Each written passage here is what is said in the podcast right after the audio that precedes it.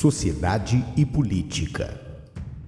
Post de 19 de março de 2014. Dirigir é um ato essencialmente social. É como estar numa fila de supermercado.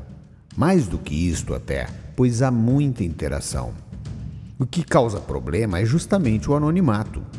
Quando e se chegarmos ao ponto de automaticamente sabermos quem é o fulano do carro da frente, de trás e do lado, teremos certamente bem mais respeito e cuidado com o próximo. O que, na verdade, será mais o cuidado com a nossa própria imagem, pois teremos certeza de que seremos reconhecidos.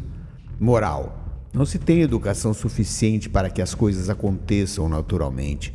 Temos que ter mecanismos para a impunidade, mesmo que esses mecanismos sejam de punição na reputação somente. Vide o bom comportamento, mesmo que hipócrita, mas é melhor assim, de todos os minimamente educados nas redes sociais.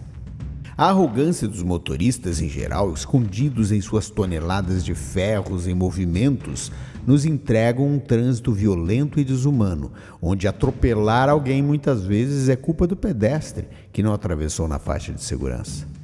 A simples velocidade de um veículo já mostra que o motorista não tem claro o seu papel no trânsito, onde um erro somado à velocidade pode ser catastrófico.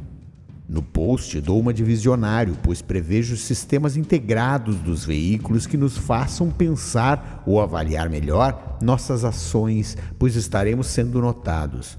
Nossos erros e arrogâncias no trânsito terão nome e cara, seremos nós. Creio que não estamos muito longe disso. Tudo vai depender de um sistema que permita que optemos por aparecer no trânsito e como aparecer. Não creio num Big Brother para nos coibir, e sim numa exposição intencional de nós mesmos, assim como já fazemos nas redes sociais.